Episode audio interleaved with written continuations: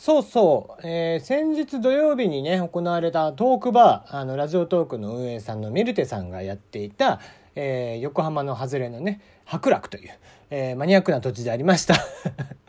えー、トークバーというね、えー、まあコラボ企画といいますか、まあまあ、うん、公式なのか非公式なのかよくわからない、えー、まあラジオトークの、えー、リスナーさん並びにトーカーさんがだったら誰でもおいでっていうね、イベント。そちらの方で、えー、行っていました白黒ハンガーさん、えー、いらっしゃってたんですよね、公式トーカーである。で彼らが僕がね、えー、カウンターで、えー、バーテンっぽいことをやっていたんですけども目の前で、えー、またねトークを取り出していたのでそこにお邪魔していたりもしていますね。えー、おはよう日本のね、えー、おはようございます日本の皆様の、えー、方とも一緒に喋っていたりとかしてますので、えー、ぜひね聞いていただけたらなと思っております。えー、はちゃめちゃコラボ会お酒の失敗談を教えてという回ですのでね白黒ハンガーさんのね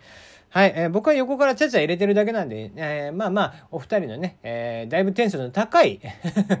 えー、若い喋りをね聞いていただけたらいいんじゃないかなと思っておりますよ。なんか普段はそんな感じじゃないんだって、うん。あのね、あまり僕はこう他の人の紹介を、えー、することがない、まあ、ななぜなら聞かないからっていうね話なんですけども。はい、えー、まあ今日はね、えー、せっかくまあ邪魔してきましたんでね、えー、ご紹介しておけばよかったかなと思って、えー、お話ししてみました。タイトルコールいきましょう。テリーのよもやますぎる部屋。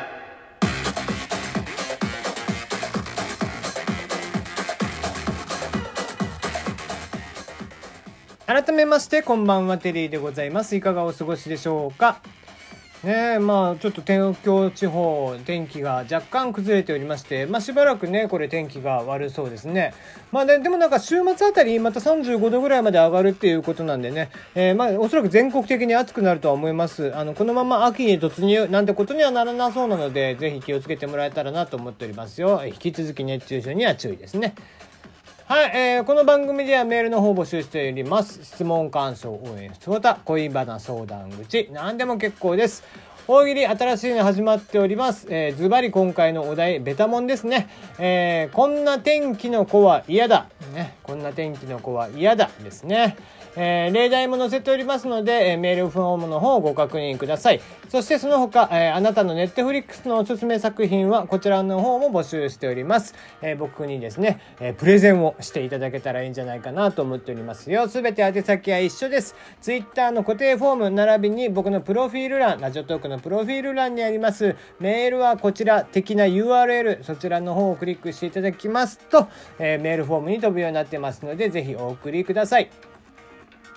えー、さて、えー、まあ、新事実がですね、えー、わかりました。まあまあ、ちょっと去年のね、えー、情報なんで、若干こう、リアルタイム向かってたそうではないんですけどもね、えー、去年ですね、まあ、新発見が、えー、されたということで、まあ、どんな発見がされたかって、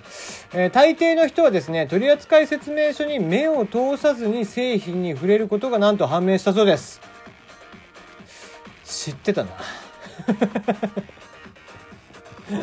多分みんなそうだと思うんだけどね。はい、えー、これ何かというと、イグノーベル賞と言いまして、あの、ノーベル賞と違ってですね、えー、全く世の中の役には立たないんだけども、人々を笑わせて、そして考えさせてくれる研究というのを対象にしていて、ノーベル賞のパロディ、もうまさしくそのままですよね。え、名前の通りですけども、パロディとなっている賞です。もう結構ね、10年ちょっとぐらいあるのかな。で、これね、えー、マニュアルを読めばわかるっていう質問に対して、えー、への質問へのね、回答として、英語圏では RTFM っていう決まり文句があるそうです。まあ日本でいうとこのググレカスみたいなもんだね。えー、これどんな言葉の略かっていうのはいろいろあるんだけど、 read the field man、えー、マニュアル read the field manual、えー、現場マニュアルを参照のこと。もしくは、 read the fucking manual。マニュアルでも読んでろ。と、えー、いうのが、まあ、由来なんじゃないかということで、まあ、諸説あるそうなんですけども、まあ、とりあえず言えるのは、まあ、どれも一様にですね、マニュアルを読むように勧めているということらしいですよ。で、えー、まあ、ところがところが、やっぱり、なんだかんだ言って研究をしていくと、そのマニュアルというのは、ろくに読まれていなかったと。えー、クイーンズランド工科大学のアレッス、えー、アレッサ、えー、ブラックラー教授らの研究チームがですね、えー、2001年から2007年のなんと7年間にわたりまして合計170人の被験者。数少なくないか。にですね、えー、製品と機能の、えー、習熟度、まあ、熟練度っていうやつですね、えー、こちらをアンケートを取るという実施をしました。まあ、商品は電子レンジとかオーブン、食器洗い機とか、まあまあいろんなもの、PC、デジタルカメラ、携帯電話とかですね、もちろんブラウザ、OS などといった製品18種目。それに、対して、えー、マニュアルを全部読んで完璧にマスターした。マニュアルなしでわかる範囲でマスターした。ある程度使いこなせる、使えるがかなり制限がある、全く使えないの5段階でアンケートを取っていったそうです。で、アンケート結果を集計したところですね、マニュアルをちゃんと読んで、製品の機能を、え立派にマスターしていたのは、なんと全体の25%にも満たないことが分かりました。しかも、学歴が高いほどマニュアルを読まない傾向があると。特に大学院まで卒業した人、まあ、他のあらゆるね学歴に比べて圧倒的に、えー、全然読んでないっていうことなんだってだからまあなんか自信があるのかな？自分だったら、えー、こんなものは別に見なくても使いこなせるっていうことなんだよね。まあ、ところがところが当然ながら、えー、最近の PC とか、えー、まあもちろん複雑なね、デジタル家電とかもありますよ。えー、例えばさ、え家の炊飯器なんかでもね、日本でもいろんな機能が載ってたりとかするじゃん。ああいうのも結局、マニュアルをきちんと読まないと使いこなせない。全部使えてるわけではない。ところが、えー、やっぱりマニュアルを読んでいないもんだから、えー、こんな機能があったんですね、みたいなことは多々あるそうで。うん、まあだからそう考えてくるとさ、よくね、あれこれ、えー、デジタル家電、日本はね、すごく進んでいます。白物家電と呼ばれるものもそうですよね。えー、非常に進んでいて、えー、他の国に比べて多機能、えー、なものが非常に多い中、やっぱりどうせマニュアルを読まずに、えー、炊飯器なんかでも、ね、もしかしたら炊飯器じゃなくて、それでお米が炊けるだけじゃなくて、パンが作れるかもしれない、お餅が炊けるかもしれないとかね、えー、もしくはスープがうんぬんとか、いろんなことができるような気もするんですけども、なんかね、えー、お粥とかもね、それで作れたりとかするはずなのに、普通にご飯しか炊いていない。なんてことが多々ある、というのは、まあ世の常なのかなと。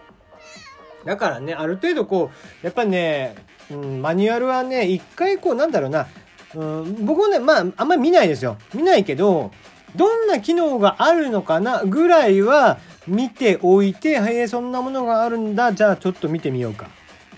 ぐらいの興味、えー、のものに関しては見てますね。うんシンプルな家電のものに関しては見ないよ、特に。なんだけど、それこそ家のね、えー、電気圧力鍋が来てますけども、あ来てるというかねあ、持ってますが、それの時にもやっぱり読んだもんね。あ、これはこうこうこういう機能なんだね。あ、こうしたら、えー、なんだカレー、カレーとかはこれワンタッチでいけるんだとかね、えー、スープとかはこれでワンタッチでいけるんだとかっていうのは、こう、なんとなく読んで、えー、ちょっと頭に入れといて、操作性なんかは一回頭に入れて作ったりもしますんでね、え、マニュアルを読む読まないで、え、そのね、え家電製品とかの、えー、ちゃんとした価格に沿っ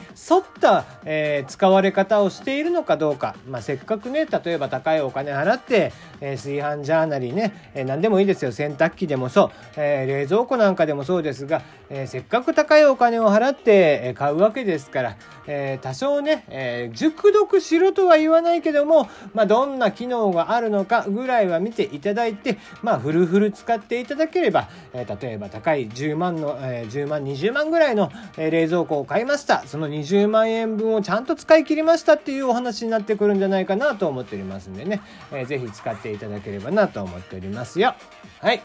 えー、もう一個だけ行きましょう。えー、ローソンさんですね。えー、ローソンさんがですね、あの、街カフェっていうのをやってますよね。まあ、あの、セブンカフェと同じですな。えー、あれと同じものなんですけども、街カフェといって、今年もいろんなものが出ていましたね。えー、夏は僕好きだったものが、ゼリーがね、えー、カフェゼリーが入っているものがあって、それがすごく美味しかったんですけどね。えー、で、そんな、えー、ローソンの街カフェですが、全部の飲み物に対してトッピングで、えー、黒糖タピオカ、を組み合わせることができたそうです。まあ、期間限定だったんですけども、ところがところがですね、そちらが